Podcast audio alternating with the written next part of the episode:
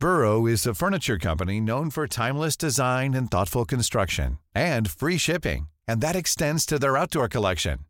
Their outdoor furniture is built to withstand the elements, featuring rust-proof stainless steel hardware, weather-ready teak, and quick-dry foam cushions. For Memorial Day, get 15% off your Burrow purchase at burrow.com slash ACAST and up to 25% off outdoor. That's up to 25% off outdoor furniture at burrow.com slash ACAST. Spring is my favorite time to start a new workout routine. With the weather warming up, it feels easier to get into the rhythm of things. Whether you have 20 minutes or an hour for a Pilates class or outdoor guided walk, Peloton has everything you need to help you get going. Get a head start on summer with Peloton at onepeloton.com. Everyone knows therapy is great for solving problems, but getting therapy has its own problems too, like finding the right therapist, fitting into their schedule, and of course, the cost. Well, BetterHelp can solve those problems. It's totally online and built around your schedule. It's surprisingly affordable too. Connect with a credentialed therapist by phone, video, or online chat, all from the comfort of your home. Visit betterhelp.com to learn more and save 10% on your first month. That's BetterHelp, H E L P.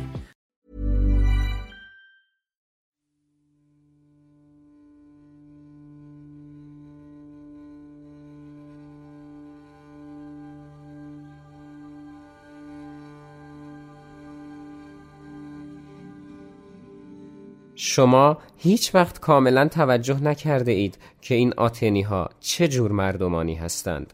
آنها مبتکرند در درک و اجرای هر نقشه ای سرعت عمل دارند در حالی که شما تنها در اندیشه حفظ آنچه دارید هستید و ابتکار ندارید. جسارت آنها فراتر از توانشان است. دست به مخاطراتی می‌زنند که تدبیر آن را رد می کند و در هنگامه خطرات سرشار از امیدند در حالی که طبع شما این است که همیشه ضعیفتر از توان خود عمل کنید. آنها ثابت قدمند و شما کم تحرک. آنها همیشه در خارجند و شما همیشه در خانه. زنگ تاریخ قسمت 20 جدال شمشیر و تمدن آتن و اسپارت.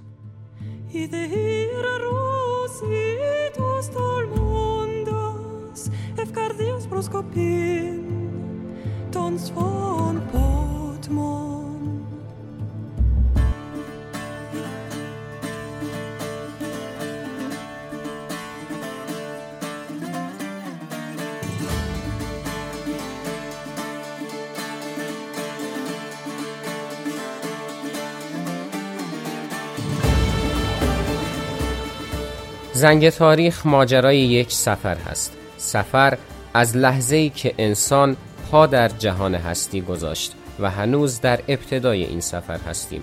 برای اینکه دلگرم بشیم که مسیر رو ادامه بدیم نیاز به حمایت شماست. بهترین و آسونترین راه حمایت این هست که اپیزودی که میشنوید رو لایک کنید و درباره اون نظر بدید. همچنین خیلی خوشحال میشم اگر زنگ تاریخ رو به دوستان خودتون از طریق شبکه های اجتماعی مثل اینستاگرام، توییتر و جاهای دیگه معرفی کنید. اگر هم احساس می‌کنید توانش رو دارید و زنگ تاریخ اونقدر ارزشمند هست که بتونید ازش حمایت مالی کنید، درگاه هامی باش زنگ تاریخ برای حمایت مالی رو در توضیحات همین اپیزود خدمتتون قرار دادم.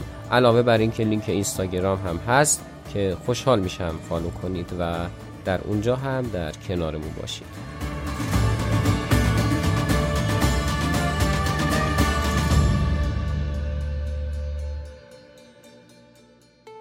سلام با یکی دو هفته تاخیر. امیدوارم که سال نوتون که دیگه تبریک گفتنش بیاد شده به نظر خودم مبارک باشه. البته در بیانیه نوروزی زنگ تاریخ یه تبریکی گفتم ولی اینجا مجددا تبریک میگم و امیدوارم که سالی پر از شور و انرژی و امید رو بتونید که پشت سر بذارید و البته پشت سر بذاریم. خودم رو از این آرزو استثنا نکنم.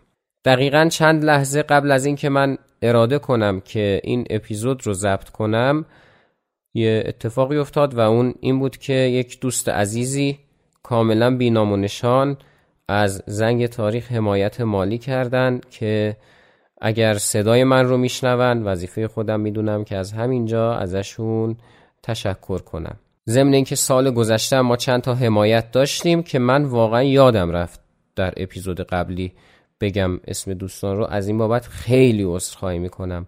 آقای کسرای عزیز آقای کاموس زارعی عزیز و خانم رهای عزیز که البته خانم رها رو ما در بخش کامنت های زنگ تاریخ داریم. بسیار فعال هستند و شرمنده کردن و حمایت مالی هم داشتن. امیدوارم که بتونیم زحماتی که شما عزیزان می‌کشید رو جبران کنیم و یه کار با کیفیت تر و شایسته شما عزیزان تر عجب ترکیبی خدمتتون ارائه بدیم. ده هزار و سیصد چهارصد نفر کم نیستن. من خیلی خوشحالم از این بابت. واقعا رسیدیم به ده هزار نفر. بذار آخر اپیزود حرف می‌زنیم دربارش. بریم که شروع کنیم ادامه داستان یونان باستان رو.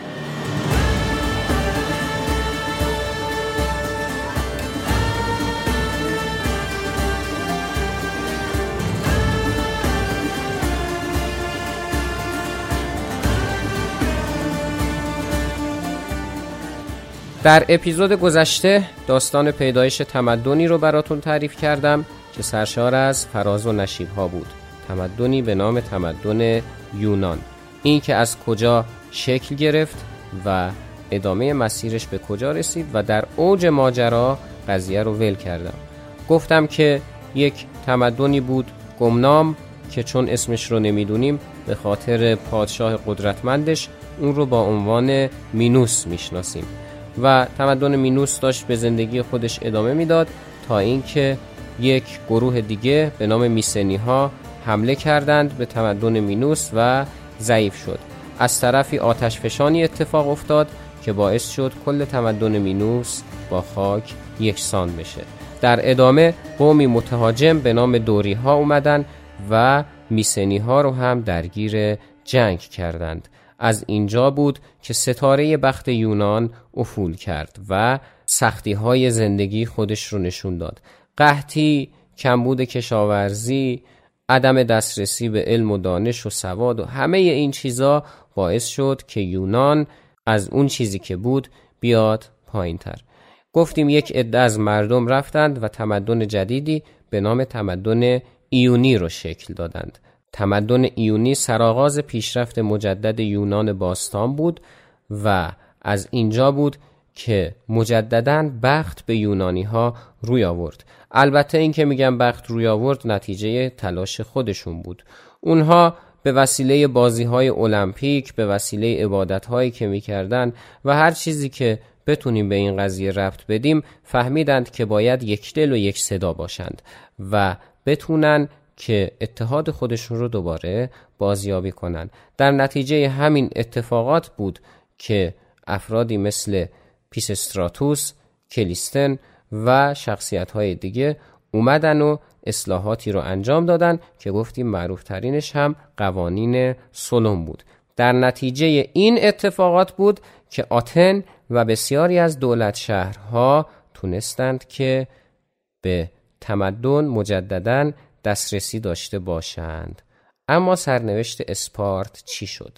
در این اپیزود قصد داریم که شباهت ها و تفاوت های دو دولت شهر مهم اون زمان یعنی آتن و اسپارت رو به همون صورت روایتی داستانی تحلیلی که در اپیزود قبل شنیدید خدمتتون تقدیم کنیم و ببینیم که در ادامه چه خواهد شد. آتنی ها مردمی متمدن بودند به علم و دانش علاقه داشتن دموکراسی داشتن از برابری حرف می زدن و اقتدار خوبی هم داشتند. در حالی که اسپارتی ها به همون شرایط سفت و سخت گذشته خودشون پایبند بودند نظامی که در اسپارت حکم فرما بود جنگ سالاری بود. طبیعتا هر کسی که قدرت بیشتری داشت می‌تونست برای این دولت شهر کارآمد باشه. اونها به داشتن نیروی دریایی اعتقاد نداشتند در حالی که مردم آتن روز به روز نیروی دریایی خودشون رو تقویت می‌کردند و همین نیروی دریایی منسجم بود که باعث شد در نخستین موج رویارویی هایی که با ایرانیان داشتند آتنی ها پیروز بشن. که شرح اون رو در فصول بعدی دیگه خیلی گفتم که در خدمتتون خواهیم بود. آتنی ها در ناز و نعمت بزرگ می شدن. بچه های آتنی در محضر فیلسوفان و دانشمندان تعلیم می دیدن و گروهی که نیاز داشتند که در ارتش باشند می‌رفتن و در پادگان ها آموزش می‌دیدند در حالی که اسپارتی ها از دم در صحراها و دشتها بزرگ می شدن و با خوی سخت جنگاوری به بار می اومدن. این داستان که احتمالا افسانه باشه اما میگه که یک بچه خردسالی بچه گرگی رو شکار می‌کنه اون رو به شکم خودش میچسبونه که در نره و این بچه گرگ انقدر به شکمش چنگ می‌زنه که شکم بچه پاره میشه و در دم جان میده. احتمالا بیانگر سرسختی و مقاومتی هست که اسپارتی ها داشتند. اسپارتی ها سفت و سخت بودند و از نظر اونها زنان و پیرمردها و افراد معلولی که به درد جنگیدن نمیخوردن جایگاهی در این قلم رو نداشتن.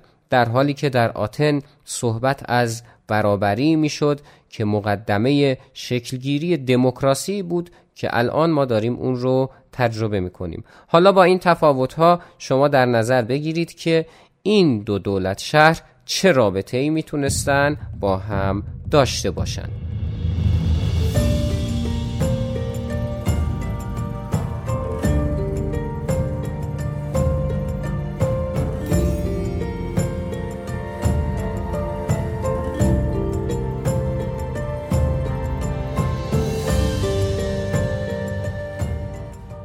اکثریت دولت شهرهای یونان باستان تابع آتم بودند و همون اقلیتی که به دور اسپارت حلقه زده بودند یک نظام سرسخت رو که البته درونگرا بود تشکیل داده بودند. گفتیم که آتنی ها در جنگ با ایران پیروز شدند. پیروزی در این جنگ باعث شد که اسپارتی ها به وحشت بیفتند. وحشت از قدرتگیری آتنی که می‌تونه براشون به مراتب خطرناکتر از ایرانیان باشه. وحشت از روزی که آتن هوس کنه که به سمت اسپارت تهاجم داشته باشه. همین مسئله بود که باعث می شد که اسپارتی ها خودشون رو برای چنین رویارویی آماده کنند. از اون طرف آتنی ها هم وحشت داشتند. وحشت از اسپارت سرسخت و جنگجویی که ممکنه یه روز قلمرو خودش براش کوچیک باشه و اراده کنه که بیاد به سمت آتن.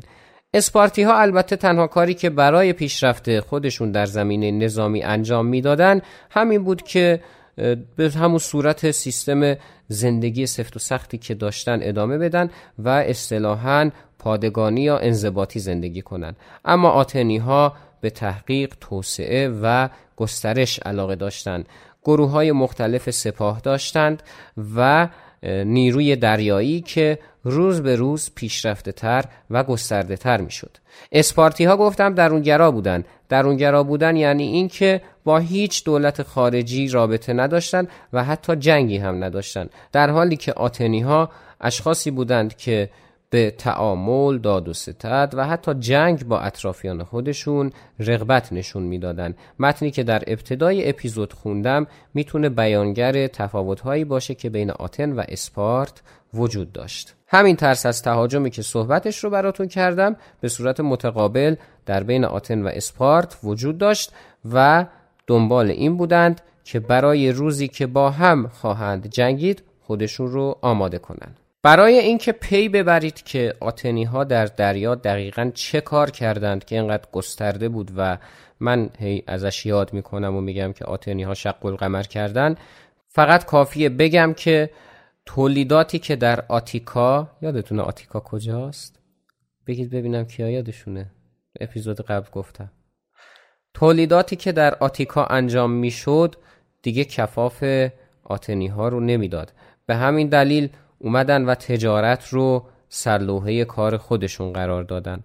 اگر بگیم که اسپارتی ها در خشکی یک کتازی می‌کردند و آتنی ها در دریا قطعا اغراق نکردیم. مبحث نظامی که دربارش صحبت کردیم که هیچی. حالا شما فکر کنید که آتنی ها ایران رو شکست دادن به دریاهای اژه مدیترانه و خیلی از دریاهای دیگه دسترسی دارن و به راحتی می‌تونستند که تجارت کنند البته در زمستان این تجارت کمتر می‌شد چرا که میترسیدن. چون در اون دوره کشتی ها قطب نما و نقشه و این چیزا نداشتن یا یک فانوس دریایی وجود نداشت که بخواد کشتی ها رو راهنمایی کنه صرفا قطعات چوبی بودند که شروع می‌کردن به حرکت کردن و اغلب هم مورد حمله دزدان دریایی قرار می گرفتن. البته این رو هم باید گفت که کشتی هایی بودند که مثلا 2300 تن مواد غذایی رو می‌تونستن حمل کنن و این عدد برای یونان اون دوره و با اون تجهیزات قطعا عدد کوچیکی نیست که بزرگم هست قطعا.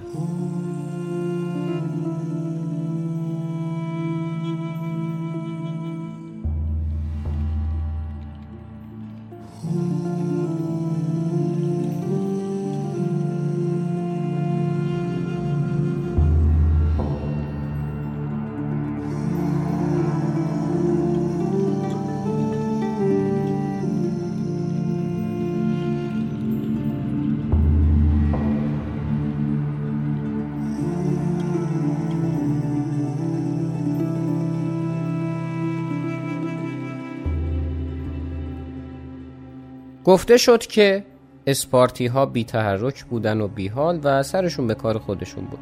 در این حال یک نفرتی هم از آتنی ها داشتن. همین قضیه باعث شد که آتن برای پیشرفت در محدوده یونان رقیبی نداشته باشه و همین دلیل به برقراری تعاملات با سایر دولت شهرها دست زد و ارتباطات خوبی رو با اونها شکل داد. گفتیم که آتن تونست ایران رو شکست بده. اما با وجود شکستی که به ایران متحمل کرده بود سرزمین های چندانی از این بزرگترین امپراتوری جهان در اون دوره رو نتونسته بود تصرف کنه. به همین دلیل بود که آتنی ها همواره ترس داشتند از اینکه ایرانی ها مبادا یک روزی بخوان مجددا حمله کنند و بخوان که انتقام شکستی که سالها پیش متحمل شدن رو بگیرن به همین دلیل بود که مردمان تمدن ایونی تصمیم گرفتن اتحادی رو شکل بدن که برای چنین روزی آماده باشند روزی که احتمالا با حمله ایرانی ها روبرو خواهند شد. اسپارتی ها که چش دیدن ریخت آتنی های رو نداشتن به این اتحاد نپیوستن به همراه دولت شهرهای اطرافشون که گفتن چه کاریه ایران حمله نمی‌کنه بابا دیگه شکستشون دادیم افتادن سر جاشون. اما آتن و سایر دولت شهرها بر این باور نبودن. به همین دلیل در سال 477 قبل از میلاد در مکانی به نام جزیره دلوس دور هم جمع شدند و بعد از اینکه دور هم جمع شدن اتحادی رو شکل دادن. اتحادی که در اون هر کسی وظیفه خودش رو شناخت معلوم شد که کی باید سرباز بده کی باید پول بده و برای یک چنین حمله ای آماده باشن. و از اونجایی که آتن اقتدارش رو از شکست قبلی که به ایران وارد کرده بود به دست آورده بود تونست که فرماندهی این اتحاد رو در دست بگیره و عملا امپراتوری یونان به مرکزیت آتن به حیات خودش ادامه داد. اتحادیه دلوس کاری که کرد خیلی بیادبانه بود. البته این بیادبانه که میگم تحلیل تاریخی نیست داد. منباب جنبه تنزش دارم. میگم اینو بگم که بعدا نگیم که طرف خودش میگه که قضاوت نکنید اما خودش قضاوت کرد. به هر حال کاری که انجام داد این بود که عملیات خودش رو شروع کرد. در گام اول یونانی هایی که در جنگ گذشته به ایرانیا کمک کرده بودند رو شناسایی کردند و دخل همشون رو آوردن. در ادامه به شهرهای مرزی ایران حمله کردند که باز فکر کنم برای چندمین بار میگم که تأکید می‌کنم گسترده صحبت کردن راجع به این جنگ ها می‌رسه به فصل چهارم زنگ تاریخ و دوره هخامنشیان. به حال به شهرهای مرزی حمله کردند و تا سال 469 قبل از میلاد بسیار جنگ های عجیب و غریبی بین ایران و یونان مجددا اتفاق افتاد. کنترل سپاه در خارج از مرزهای یونان رو در حمله به ایران فرماندهی به نام کیمون بر عهده داشت در حالی که امورات داخلی در دست شخصی به نام تمیستوکلیس بود. این شخص که اسمش یه خورده پیچ و تاب داره و حوصله ندارم دوباره تکرارش کنم دست به اصلاحات در داخل قلمرو زد ناوگان دریایی رو تقویت کرد تجارت رو پیش برد و کارهای از این قبیل. اما در سال 472 قبل از میلاد خب گفتیم چون آتن دموکراسی بود مردم به خاطر اینکه به اتهام اینکه تمیستوکلیس رشوه گرفته بود ازلش کردن و کیمون حالا یک تازی می کرد هم در داخل و هم در خارج.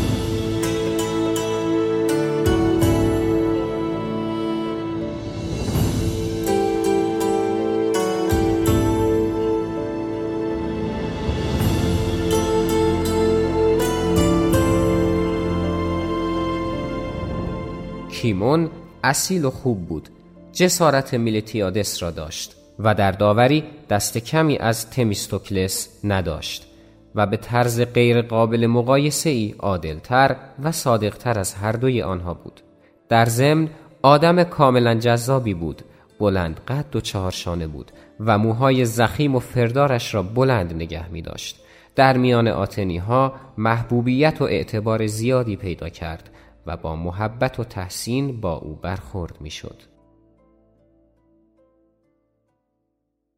کیمون در سال 469 تونست یه شکستی هم به ایران وارد کنه و از اینجا به بعد بود که دیگه قدرتش عملا رفت بالا دیگه از اینجا به بعد رهبری آتن طوری شده بود که عملا با سایر دولت شهرها مثل یک متحد برخورد نمی‌شد بلکه انگار یکی از طبعه های آتن بودن و هر دولت شهر جدیدی که می‌خواست به این اتحاد بپیونده باید سوگندی رو می‌خورد که در اون متعهد می‌شد که به یونان و آتن وفادار باشه. من با مردم آتن به هر شکل و روشی در سخن یا عمل از در مخالفت بر نخواهم آمد یا با دیگران همدست نخواهم شد. به آتنی ها برای خزانه اتحادیه خراج خواهم پرداخت و با تمام توانم متحدی وفادار و صادق خواهم بود. به مردم آتن در صورتی که کسی به آنها تعرض کند کمک و مساعدت و از فرامین آنها اطاعت خواهم کرد. بازم آتن قدرت گرفت و پیشرفت کرد. دیگه چیزی که ما در هر دو اپیزودی که راجع به یونان باستان تا الان داشتیم شاهدش بودیم و از اینجا به بعد دیگه آتن عملا شده بود امپراتوری که بقیه دولت شهرها دیگه دولت شهر هم به حساب نمی اومدن. عملا شهرهایی بودند که زیر مجموعه این امپراتوری بودند. اسپارت از این قدرتگیری آتن به ترس و لرز افتاد و گفت که حالا باید چیکار کنیم؟ چه بساتی پیش اومد.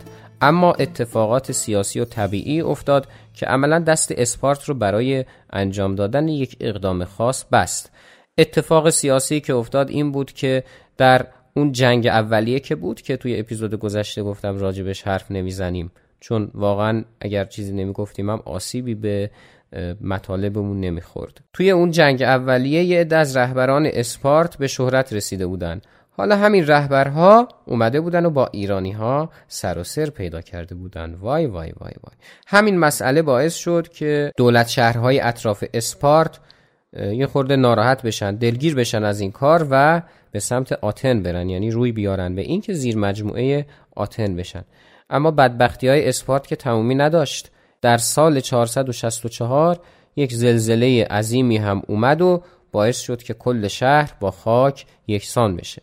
همین مسئله باعث شد که برده ها شورش کنند. بالاخره شورش بردگان رو ما در سراسر تاریخ داریم. حالا این اولین باره که ازش یاد می‌کنیم و در سرنوشت و سرگذشت کشورهای دیگر هم باز هم بهش خواهیم پرداخت. به هر حال اسپارت پنج سال طول کشید که بتونه این شورش ها رو سرکوب کنه و مجددا به اون سیستمی که قبلا داشت برگرده. برای همین کنترل شورش بردگان کیمون حتی پیشنهاد می‌داد که آتنی ها به اسپارت کمک کنند و بتونند که بردگان رو سرکوب کنند این کار کیمون و این نظرش ریشه در این عقیده اون داشت که بر این باور بود که اتحاد آتن و اسپارت می‌تونه که بسیار موفقیت آمیز باشه و اتفاقات خوب و خوش و گل و بلبلی رو رقم بزنه. به همین دلیل بود که یک عده با اون مخالفت کردند و این شد که گفتن این طرفدار اسپارت این اصلا کلا می‌خواد ما رو اسپارتی کنه و این صحبت ها و اون رو تبعید کردند و اینجا بود که یک اتفاق مهم و تأثیرگذار در تاریخ یونان اتفاق افتاد و اون روی کار آمدن یکی از مخالفان کیمون با نام پریکلس بود. Ooh.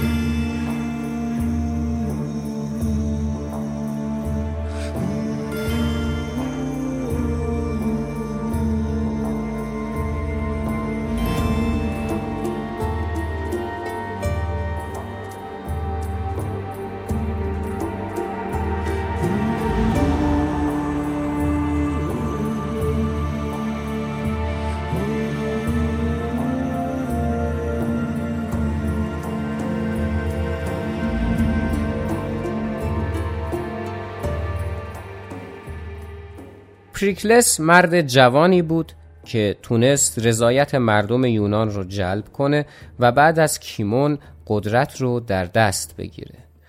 این کتابی که من برای روایت تاریخ یونان اون رو منبع خودم قرار دادم و البته اسمش رو در آخر اپیزود 21 خدمتتون خواهم گفت به همراه چندین کتاب دیگه. خیلی راجع بهش گفته که آدم بزرگی بوده آدم شاخی بوده حالا اینا. من می‌دونید که با این الفاظ مخالفم. ولی چیزی که می‌خوام بهتون بگم و بسیار اهمیت داره این هست که پریکلس سخنران خوبی بود. با این قضیه بعدا حسابی کار داریم. به همین دلیل دارم بهتون میگم. و خیلی خوب صحبت می‌کرد. احتمالا اگر اون موقع چیزی به نام پادکست وجود داشت پریکلس به نظر من می‌تونست جای پادکست های خیلی بزرگی رو بگیره که الان وجود دارن. حالا به هر حال کاری نداریم. اما اولین کاری که کردیم بود که گفت این دیوارهایی که جناب تمیستوکلس خدا بیامرز در اطراف شهر آتن ساخته اینا زیاد کارآمد نیستن و ممکنه که بیاد و بزنه و ناکارشون کنه و وارد بشه. و آتن هم که سراسر محاصره شده و دریا نبود که به حال یه خشکیایی هم داشت که در اطراف اون خشکی ها اومدن و دیوارهایی کشیدن. اما فقط دیوار نبود که پریکلس ساخت. اون عقیده داشت که همونطور که ما باید دیوارهای مستحکم داشته باشیم باید نظام سیاسی مستحکمی هم داشته باشیم. و از اونجایی که نظام یونان دموکراسی بود او هم به دموکراسی علاقه شدیدی داشت. پریکلس یک نقطه ضعفی رو در نظام سیاسی یونان مشاهده کرد. تا اون دوره اینطوری بود که اگر در انتخاباتی که در اپیزود گذشته راجبش صحبت کردیم یک نفر رأی می آورد و به شغل دولتی می رسید. اگر درآمد شخصی نداشت و نمی‌تونست که پول در بیاره و زندگی بگذرونه عملا فقیر می‌شد چرا؟ چون که به ازای خدمت دولتی پولی به او پرداخت نمی‌شد اما پریکلس این اصلاح رو انجام داد که در ازای شغل دولتی بتونه به کارمندان خودش پول بپردازه. و این شد که همه افراد می‌تونستن بدون نگرانی و با خیال راحت از اینکه ممکنه شغل قبلی خودشون رو از دست بدن علاقه پیدا کنند که به خدمت دولت در بیان. پریکلس شخصی بود که به اصلاحات در هر زمینه ای علاقه داشت. یکی از کارهایی که انجام داد این بود که همه مجسم سازان، نقاشان، معماران و افراد اینطوری رو تشویق می کرد که فعالیت جدی داشته باشند. اتحادیه دلوس باعث شده بود که آتن ثروت عظیمی داشته باشه. پریکلس اومد و از این ثروت برای یک کار جدیدی استفاده کرد که تا اون موقع اگر هم اتفاق افتاده بود زیاد رواج نداشت و اون کار کاری نبود جز اینکه آتن رو زیباتر کنه. اومد معماری رو گسترش داد نقاشی و همون مجسم سازی که گفتم رو در آتن پیاده کرد. خیلی از معابدی که توسط ایرانیان در جنگ ویران شده بودن رو مجددا تونست بازسازی کنه و حتی زیباتر از قبل هم اونها رو تحویل جامعه بده. در واقع هدفی که پریکلس بر سر داشت این بود که آتن رو به یک شهر الگو نه تنها در یونان بلکه در سراسر جهان تبدیل کنه و در این کار خودش موفق هم شد. اما این اصلاحات و این کارها و کلا زندگی آتنی ها خالی از مشکل نبود. جرقه یک مصیبت بزرگ در این دوره در حال زده شدن بود. اسپارتی ها که حالا از مصیبت برده ها و اینا نجات پیدا کرده بودن و دیگه شهر خودشون رو بازیابی کرده بودن یواش یواش به این فکر افتادند که یه ضرباتی رو حالا به آتن بزنن ببینن دنیا دست کیه دیگه. و همین دلیل بود که بعضی از دولت شهرهای همجوار قلمرو آتن که زیر سایه اسپارت بودن یه حملاتی رو شکل دادن با آتن و تونستن که یه جنگ های رو رقم بزنن. به حال هرچند البته شاید تاثیر زیادی در این مرحله فعلا روی آتن نداشت. از طرفی آتنی ها یک شکست هم از ایرانیان خوردن یک مینی شکست در واقع می‌تونیم بگیم. چرا که مصری هایی که زیر سلطه ایران بودند دست به شورش زدن و از آتن کمک خواستن. آتن هم گفت بله چشم با کمال میل و از همین رو بود که شکستی هم اونجا متحمل شدن. از یه طرف دیگه خیلی از دولت شهرها هم نظام دموکراسی خودشون رو کنار گذاشتن و به سیستم اولیگارشی که اسپارت اون رو اداره می کرد روی آوردن. این به این معنی بود که عملا از آتن دل کنده و به سمت اسپارت گرویده بودند.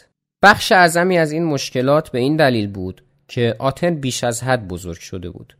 خب درسته که ثروت زیادی داشت قدرت زیادی داشت اما واقعیت امر اینه که این ثروت و قدرت از کنترل خارج شده بود. آتن دست به کارهایی می‌زد که بعدا مسئولیت های سنگینی براش به بار می آورد همین امر باعث شد که اسپارت که سالهای متمادی کاری به کار آتن نداشت یک بار ببینه که الان فرصت مناسبی هست که از این نقطه ضعف آتن استفاده کنه و شروع جنگ ویرانگر از اینجا اتفاق افتاد. جنگ های پولوپونز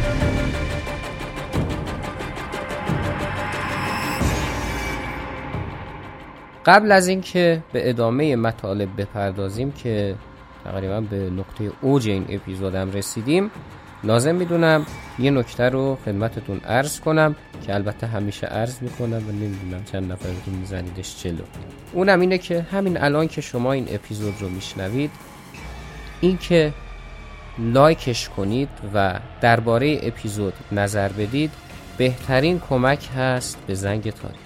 چرا که با لایک ها و نظرات شما الگوریتم های نرم افزاری که این پادکست رو میشنوید حالا خصوصا CastBox اینطور تشخیص میدند که این پادکست محبوبه و به همین دلیل اون رو به افراد بیشتری معرفی می‌کنه. پس قربونتون برم شما که الان دارید این اپیزود میشنوید. دیگه این نظرم دربارش بدید بد نیست. نظر واقعی من نمیگم نظر مثبت بگید نظر واقعی خودتون رو خوشحال میشم که Spring is my favorite time to start a new workout routine. With the weather warming up, it feels easier to get into the rhythm of things. Whether you have 20 minutes or an hour for a Pilates class or outdoor guided walk, Peloton has everything you need to help you get going. Get a head start on summer with Peloton at onepeloton.com. Everyone knows therapy is great for solving problems, but getting therapy has its own problems too, like finding the right therapist, fitting into their schedule, and of course, the cost. Well, BetterHelp can solve those problems. It's totally online and built around your schedule. It's surprisingly affordable too.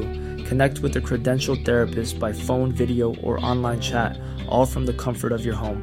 Visit betterhelp.com to learn more and save 10% on your first month. That's BetterHelp, H E L P. و اینکه زنگ تاریخ الان بیش از ده هزار دنبال کننده داره ولی در اینستاگرام هنوز به هزار follower هم نرسیده اینو خودتون یه کاریش بکنید. لینک اینستاگرام رو در توضیحات همین اپیزود خدمتتون قرار دادم. ببینم از لحظه انتشار این اپیزود تا اپیزود بعدی چقدر follower جدید به اینستاگرام زنگ تاریخ اضافه خواهد شد. یا اینکه اگر صاحب کسب و کاری هستید برندی هستید که احساس می‌کنید که ده هزار مخاطب زنگ تاریخ گزینه خوبی برای تبلیغ اون برند و اون کسب و کار هستن می‌تونید از طریق دایرکت اینستاگرام به من پیام بدید و من در خدمت. بریم سراغ ادامه ماجرا. قبل از اینکه توضیح بدیم من این نکته رو باید بهتون بگم و این دیگه از اون نکته ها نیست خیالتون راحت. در سراسر تاریخ یه قاعده است.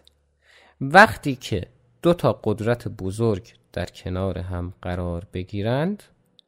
رویارویی و جنگ این دوتا قدرت اجتناب ناپذیره. فقط زمانش ممکنه این ور ور بشه. مثل همین جنگ های پلوپونزی که الان می‌خوام دربارش توضیح بدم یا مثلا حمله مغول ها به ایران هم همین داستان بود دیگه. یا حمله اسکندر که مثلا بعدا حالا توضیح خواهیم داد. یا خیلی از جنگ های مهمی که در طول تاریخ اتفاق افتادن. پس این یک قاعده است. آتن و اسپارت هم از این قاعده مستثنا نبودن. اینا دوتا قدرت بزرگ بودن حرف برای گفتن داشتن عملا رقیب همدیگه به حساب می اومدن و باید با هم روبرو می شدن آتن و اسپارت هر دو در اوج قدرت نظامی خودشون بودن. یعنی خیلی قدرتمند بودن. دقیقا با همین شدت. اگر بخوام حق مطلب رو ادا کنم مثلا نیاز به توضیح خاصی ندارم. خیلی قدرتمند بودن. این قدرتمند بودن دیگه شما حساب کنید که جنگی که این دوتا می‌تونستن رقم بزنن چه ابعادی می‌تونست داشته باشه. نتیجه جنگ رو بذارید آخرش بگم دیگه. الان بگم که خب یه خورده لوس میشه دیگه اصلا انگار جذابیت پادکست از بین میره. برای ما که پادکست داستانی نیستیم. همین چهار کلمه تاریخ هم بذارید یه خورده با استفاده از مزامین داستان نویسی خدمتتون تقدیم کنم. باز یه نکته داخل پرانتز بگم که هر اتفاق و هر جنگی خصوصا که الان داریم راجع به جنگ صحبت می‌کنیم در تاریخ یک علت مستقیم داره و یک سری علل غیر مستقیم علل غیر مستقیم میشه گفت علل ریشه ای هستند که خود اون علت مستقیم فقط بهش دامن می‌زنه.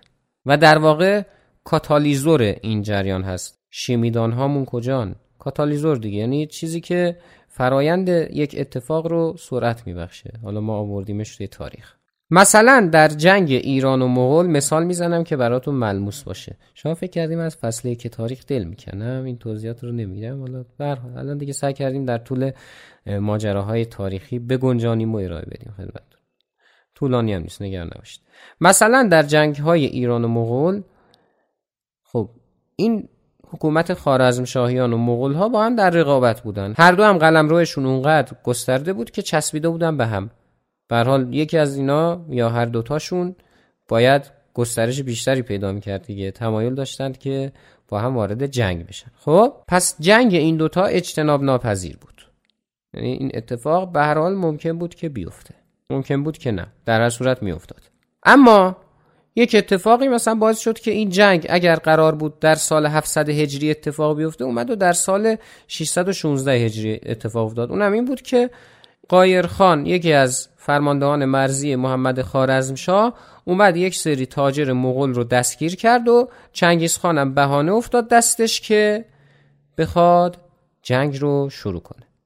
راجع آتن و اسپارت هم همینه. یه سری علت غیر مستقیم که علل شاید ریشه ای هستن وجود داشت. آقا اینا با هم بالاخره گفتم در رقابت بودن. اسپارتی ها می‌خواستن دموکراسی در یونان وجود نداشته باشه و ریشه کن کنن. این نوع حکومت رو می‌گفتن چه مسخره بازیه که به مردم ارزش بدی. آتنی ها هم که می‌گفتن که مثلا اسپارت مخل برتری ماست. اون حالت مثلا متمدنی که داشتن اینا می‌گفتن که اسپارت دور از تمدن ما. این صحبت ها از طرفی همین مسئله باعث شد که بین متحدان این دوتا دولت شهر دشمنی به وجود بیاد. یعنی اتحادیه دلوسی که اول ریشه در کارهای خوب داشت هدف این بود که حالا یه مقاومتی در برابر ایران داشته باشه الان دیگه شده بود عملا بلای جان اسپارتی ها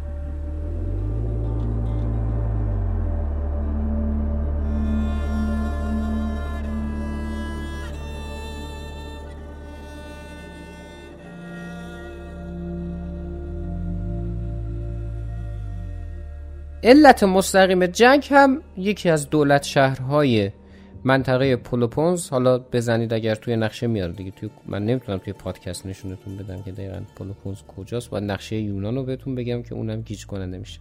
بنابراین بهترین راهش اینه که اگر من اسم شهری و کلا در اپیزودهای آینده گفتم بزنید توی نقشه میاره. مگر اینکه حالا ایران باشه که خودمون میشناسیمش و می‌دونیم کجاست اون داستانش جداست. اما یک جزیره وجود داشت در شمال غرب یونان که زیر مجموعه یکی از دولت شهرهای پولوپونز یعنی اون منطقه پولوپونز یه دولت شهری داشت که این جزیره زیر مجموعه اون بود. جزیره کورسیا که زیر مجموعه دولت شهری بود به نام کورنت. این جزیره دو دستگی توش وجود داشت. یه عده دموکرات بودن یه عده اولیگارش. یعنی یه ده طرفدار آتن بودن یه ده طرفدار اسپارت اینا دوچار جنگ داخلی شدن با هم. و جنگ داخلی که بین اینها شکل گرفت باعث شد که اولیگارش ها از اون دولت شهر مرکزی که کرنت بود درخواست کمک کنن.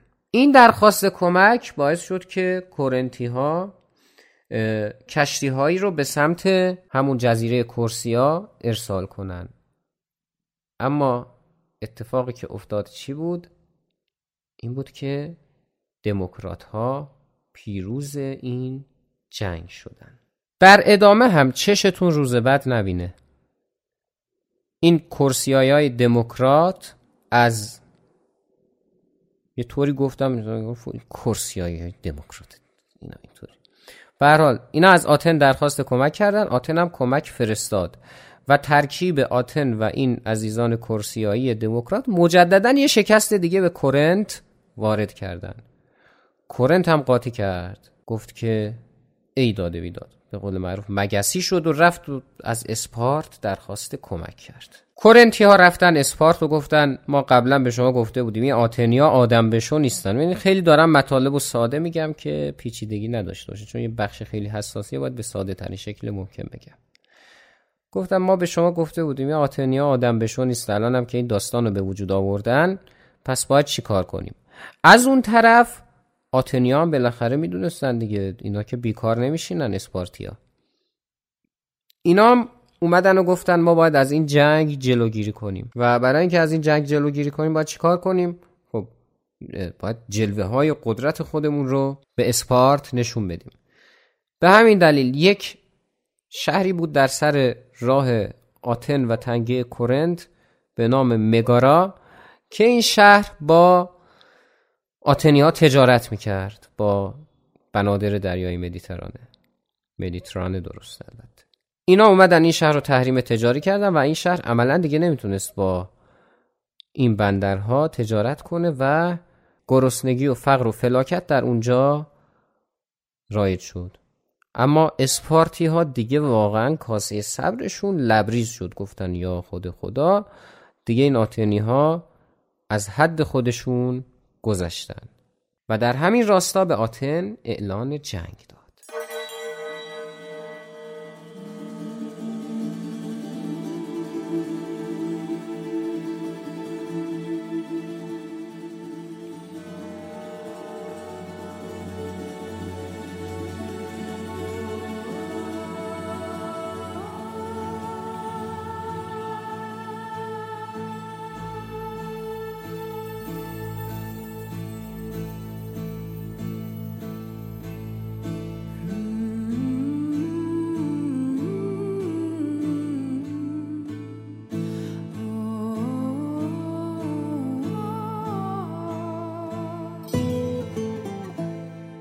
نقشه که اسپارتی ها ریختند این بود که به آتیکا حمله کنند. دوباره نمیگم آتیکا کجاست چون در اپیزود گذشته گفتم و ببینم بلدید یا نه. و زمین های کشاورزی شهرهای مختلف مثل آتن رو آتیش بزنند این مسئله باعث نارضایتی کشاورزان می‌شد باعث فقر و گرسنگی می‌شد و می‌شد که شکست رو از این طریق وارد کرد به آتن. از طرفی آتنی ها به این نتیجه رسیدند که اگر مستقیما با اسپارت وارد جنگ بشن احتمال شکستشون هست. بنابراین از نقطه قوت و مزیت نظامی خودشون یعنی ناوگان دریایی خواستند که کمک بگیرند. برنامه آتنی ها این بود که ابتدا مردم و سپاه و همه پشت دیوارها پناه بگیرند. کشتی های باری نیازهای این مردم رو که پناه گرفتن تأمین کنند. و از اون طرف کشتی های جنگی هم به سمت اسپارت حمله کنند. هم آتن و هم اسپارت در نقشه که داشتن موفق شدند. اسپارتی ها اومدن و همون زمین ها رو آتیش زدن. اما خب مردم که پشت دیوار پناه گرفته بودن آسیب جانی چندانی از این قضیه ندیدن. آتنی ها هم تونستند که کنترل سواحل اسپارت رو در دست بگیرند و با حمله گسترده‌ای که انجام دادن تا سواحل اسپارت پیش رفتند اما با رسیدن زمستان وقفه در جنگ اتفاق افتاد و هر کدوم از این دوستان به خانه های خودشون برگشتن اسپارتی ها برای اینکه تجدید قوا کنن و آتنی ها برای اینکه خرابی های ناشی از حمله اسپارت رو جبران کنند. ابتدا اما قبل از هر چیز آتنی ها مراسم سوگواری برای افرادی که در جنگ گذشته از دست دادن برگزار کردند و پریکلس در این جنگ خطابه ای رو داشت که یکی از پرشورترین سخنرانی های کل تاریخ به حساب میاد سخنرانی که مردم رو به مقاومت در برابر اسپارت تشویق می کرد.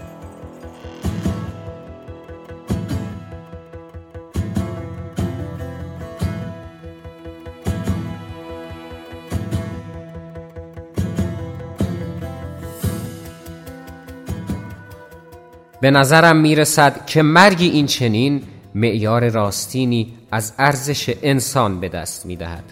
آنها در مواجهه با مرگ بر آن شدند تنها به خود تکیه کنند و هنگامی که آن لحظه فرا رسید بر آن شدند ایستادگی کنند و عذاب بکشند تا بگریزند و جان خود را نجات دهند. در میدان نبرد پاهایشان استوار ماند و در یک لحظه در اوج نیکبختیشان از صحنه درگذشتند. نه از روی ترس بلکه با افتخار. چنین بود پایان زندگی این مردان. آنها شایسته آتن بودند. از شما می‌خواهم هر روز به بزرگی آتن چشم بدوزید تا اینکه از عشق به آن لبریز شوید. و آنگاه که تحت تأثیر شکوه و افتخار آن قرار گرفتید به یاد آورید که این امپراتوری حاصل تلاش مردانی است که وظیفه خود را می دانستند و شجاعت انجام دادنش را داشتند سال بعدش یعنی سال 430 هم برنامه همین بود یعنی آتنی پشت دیوار خودشون قایم می شدن و همون استراتژی که توضیح دادم رو پیاده می کردن و اسپارتی ها هم می اومدن و قتل و غارت می کردن و می رفتن. اما یک اتفاقی که هیچ کس انتظارش را نداشت موازنه رو خیلی برهم زد و اون اتفاق بیماری تاونی بود که در آتن شایع شد. آتنی ها شناختی از تاون نداشتند به همین دلیل بود که خیلی از مردم این شهر جان دادند و حدود 20 درصد از جمعیت آتن در تاون از بین رفت. حتی تاون دامن پریکلس رو هم گرفت. در سال 429 قبل از میلاد پریکلس دیده از جهان فرو بست و دو جناح بر سر رهبری آتن به مقابله برخواستند جناحی به رهبری مردی به نام کلتون که طرفدار جنگ با اسپارت بود و جناح مقابل به رهبری نیکیاس که می‌خواست با اسپارت صلح کنه.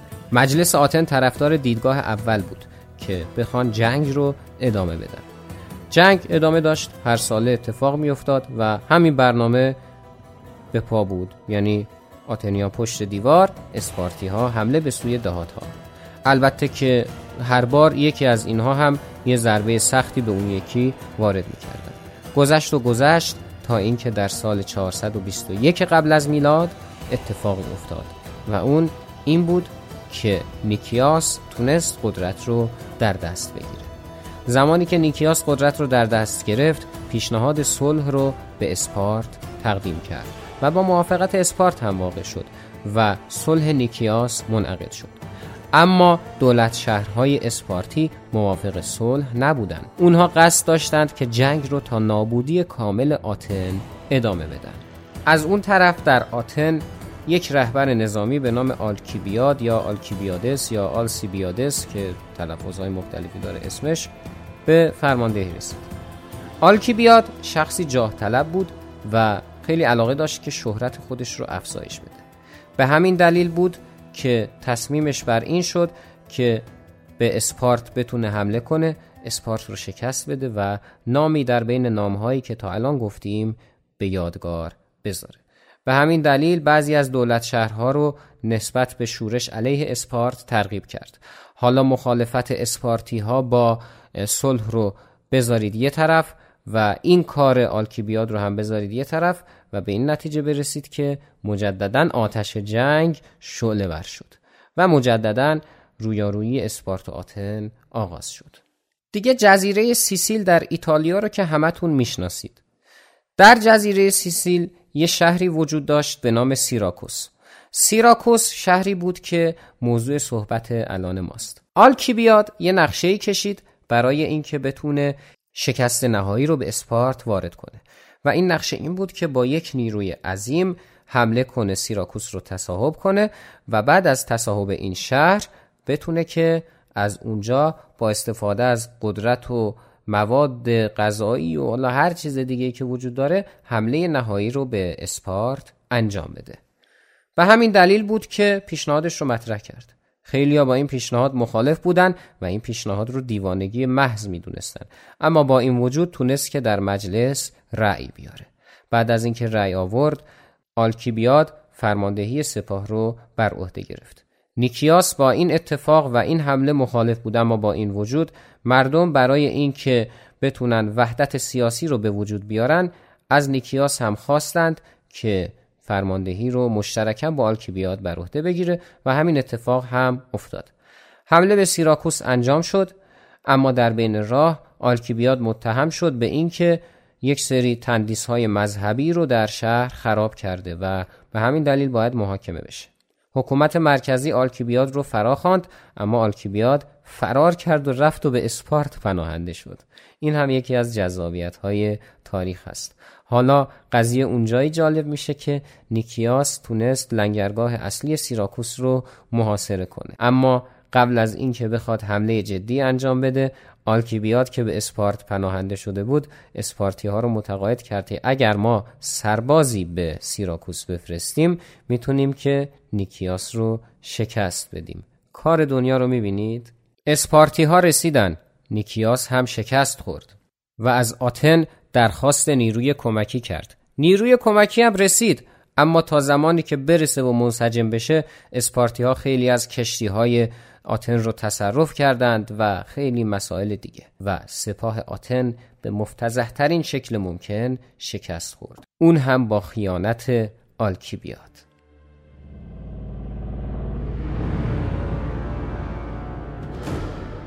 آنها در وضعیت وخیمی بودند. تمام ناوگانشان را از دست داده بودند. کشته شدگان دفن نشده باقی مانده بودند. همه شرمسار و سرفکنده بودند.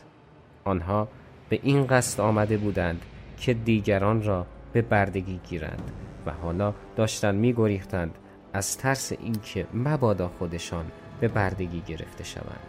به زودی سیراکوسی ها و متحدانشان از هر طرف به آنها هجوم آوردند و نیزه و دیگر پرانه ها را به سویشان پرتاب کردند.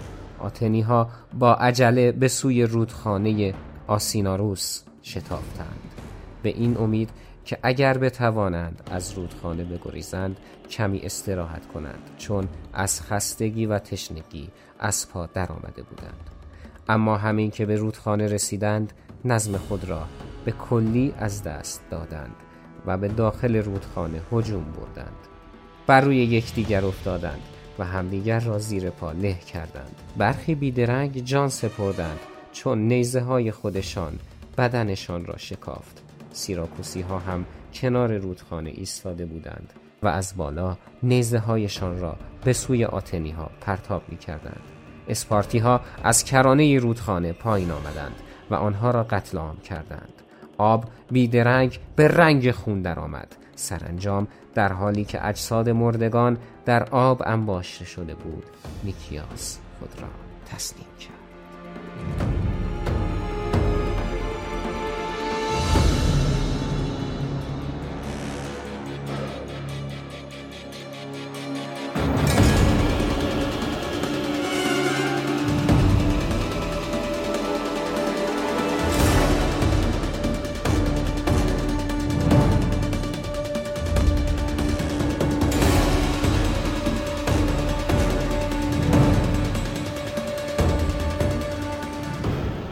اسپارتی ها همه رو به اسارت گرفتند.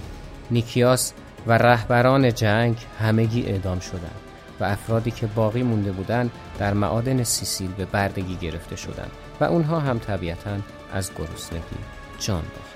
این شکست می‌تونست نقطه پایانی برای جنگ باشه اما آتنی ها دست از مقاومت بر نداشتند. اونها ناوگان خودشون رو مجددا بازسازی کردند و همون رویه پیشین جنگ ادامه پیدا کرد. اما اتفاقاتی افتاد که موازنه جنگ رو به شدت تغییر داد. یکی این بود که آلکیبیاد پیشنهاد داد که اسپارتی ها دژهای دائمی در آتیکا بسازند دیگه قضیه اونقدر جدیه که نمی‌تونن با کلمه آتیکا شوخی کنن. ساخت این دژها باعث شد که آتنی ها دیگه همیشه پشت دیوارهایی که قبلا بهتون گفتم پنهان بشن. از طرفی اسپارت فهمیده بود که تا الان هم اگر آتن پیروزی هایی به دست می آورد به دلیل ناوگان دریایی بزرگی بود که داشت. اما خب اسپارت که چنین چیزی نداشت تصمیم گرفت با دشمن پیشین خودش یعنی ایران متحد بشه و ناوگان دریایی به دست بیاره. ایران هم که از شکست سنگین و ویران شدن آتن طبیعتا لذت می برد تصمیم گرفت که به اسپارتی ها کمک کنه و نیروی دریایی اسپارت شکل گرفت. حالا با این موازنه جدید آتنی ها امیدوار بودند که تا زمانی که بتونن قلات خودشون رو از طریق دریا تأمین کنن مقاومت کنند و امیدی برای پیروزی داشته باشند.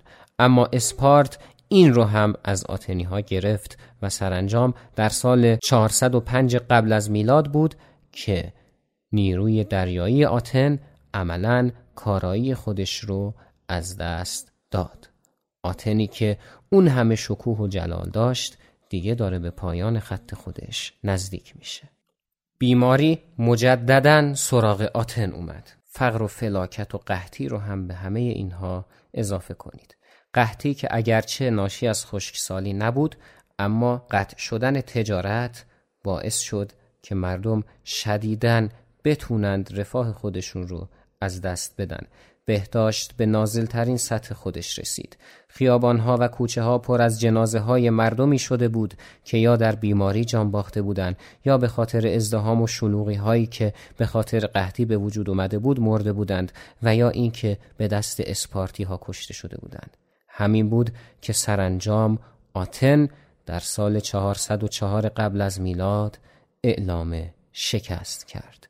اسپارتی ها دیوارهای طویل و مستحکم را ویران کردند حکومت دموکراسی را از میان بردند و یک حکومت اولیگارشی رو جایگزینش کردند. ستاره بخت امپراتوری گسترده آتن فرو رفت. اما اسپارتی هایی که از پیروزی سرمست بودند شاید هرگز فکرش رو نمی کردند که هفتاد سال دیگه مردی از یکی از دولت شهرها برخواهد آمد. مردی که نه تنها تومار آتن و اسپارت رو در هم خواهد پیچید بلکه از ایران هم خواهد گذشت و تا هند پیش خواهد رفت. داستان امپراتوری مقدونیه و برآمدن اسکندر رو در اپیزود بعدی زنگ تاریخ خواهید شنید.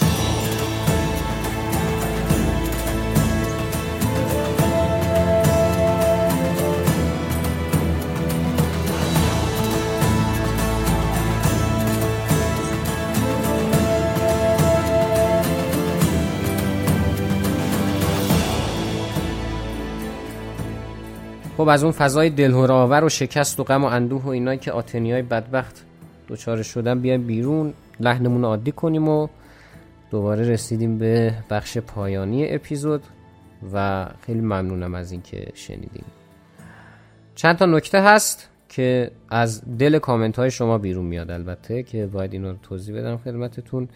یعنی اینکه این دفعه می‌خوام طوری حرف بزنم که به جای یک کامنت چند تا کامنت رو نخونده جواب بدیم.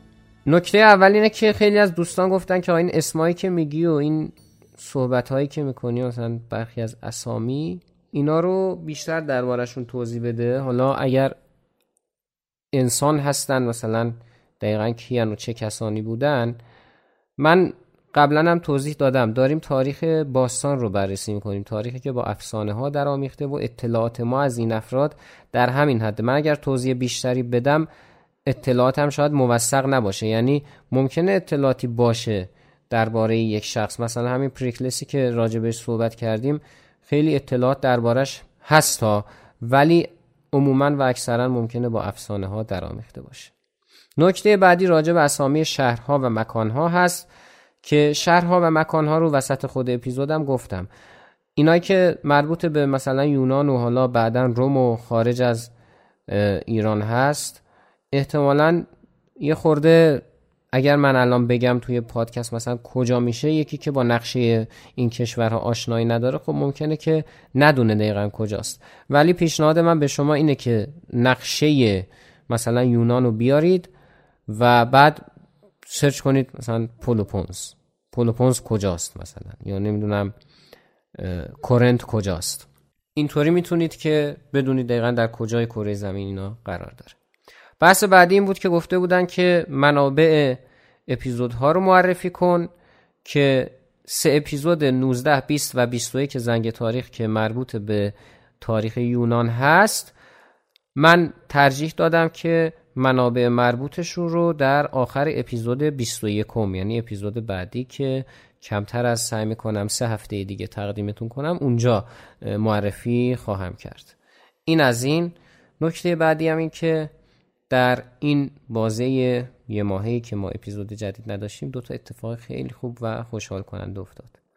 یکی این که زنگ تاریخ ده هزار دنبال کننده رو رد کرد و من واقعا نمی‌دونم چی بگم از این جهت. خیلی خوشحالم. دم همتون گرم. واقعا انرژی می‌دید.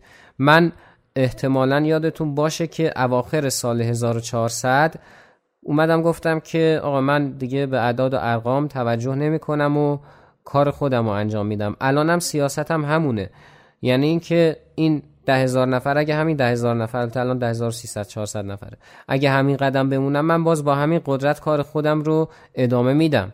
ولی این که من دارم می‌بینم این پیشرفت اتفاق میفته یعنی من در اپیزود قبلی میام میگم ما خب دوستان عزیز 8900 نفر مخاطب داریم الان. یهو بعد در اپیزود بعدی میام میگم 10400 نفر یعنی 1500 نفر در عرض یک ماه. این واقعا برای من باعث افتخار هست. یعنی من هیچی ندارم بهتون بگم جز اینکه بگم دمتون گرم و واقعا انرژی میده به آدم دلگرمی میده. منو دلبسته تر می‌کنه به زنگ تاریخ. یه اتفاق دیگه افتاد اونم این بود که تعداد پخش های زنگ تاریخ فقط در CastBox 100 هزار بار عبور کرد. یعنی 100 هزار بار روی اپیزودهای زنگ تاریخ دکمه پخش زده شده. و این پادکست صد هزار بار شنیده شده. خیلی خوشحال میشم که بیشتر از اینم بشه. تعداد کامنت هامون چهار رقمی بشه. تعداد لایک هامون همچنین بیشتر بشه. دنبال کننده ها از اینی که اصلا بیشتر بشن. اینستاگرام زنگ تاریخ رو اگر دریابید خیلی ممنون میشم. هرچند محتوای شاید چندانی اونجا نباشه ولی تعامل ما اونجاست. خیلی دوستان خوبی من پیدا کردم به واسطه همین اینستاگرام زنگ تاریخ. ببخشیدم اگر خیلی طولانی شد. دیگه حرف خاصی هم نیست جز اینکه زنگ تاریخ رو بشنوید لایک کنید نظر بدید به دوستان خودتون معرفی کنید اینستاگرام زنگ تاریخ رو دنبال کنید. از لحظاتی که زنگ تاریخ رو میشنوید استوری بگیرید ما رو هم منشن کنید خوشحال میشیم. این تعاملات بهترین حمایت هست. اگر هم دوست داشتید می‌تونید از زنگ تاریخ حمایت مالی کنید که لینکش رو در توضیحات اپیزود خدمتتون قرار دادم. تا اپیزود بعد که زودتر از یک ماه دیگه خدمتتون خواهد رسید. این اپیزودم در اینکه طولانی شد به خاطر عید و این مباحث بود که دیگه گذشت. تا اپیزود بعد خدا نگهدار.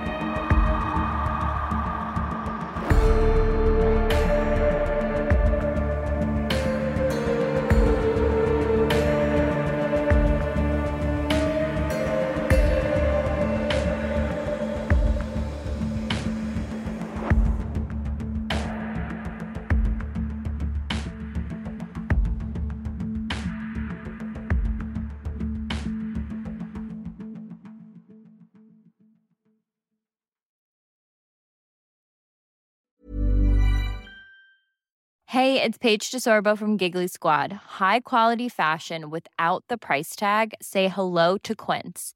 I'm snagging high-end essentials like cozy cashmere sweaters, sleek leather jackets, fine jewelry, and so much more. With Quince being 50 to 80% less than similar brands.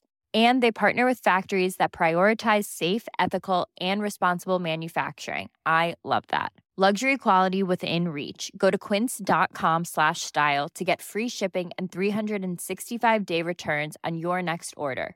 Quince.com slash style.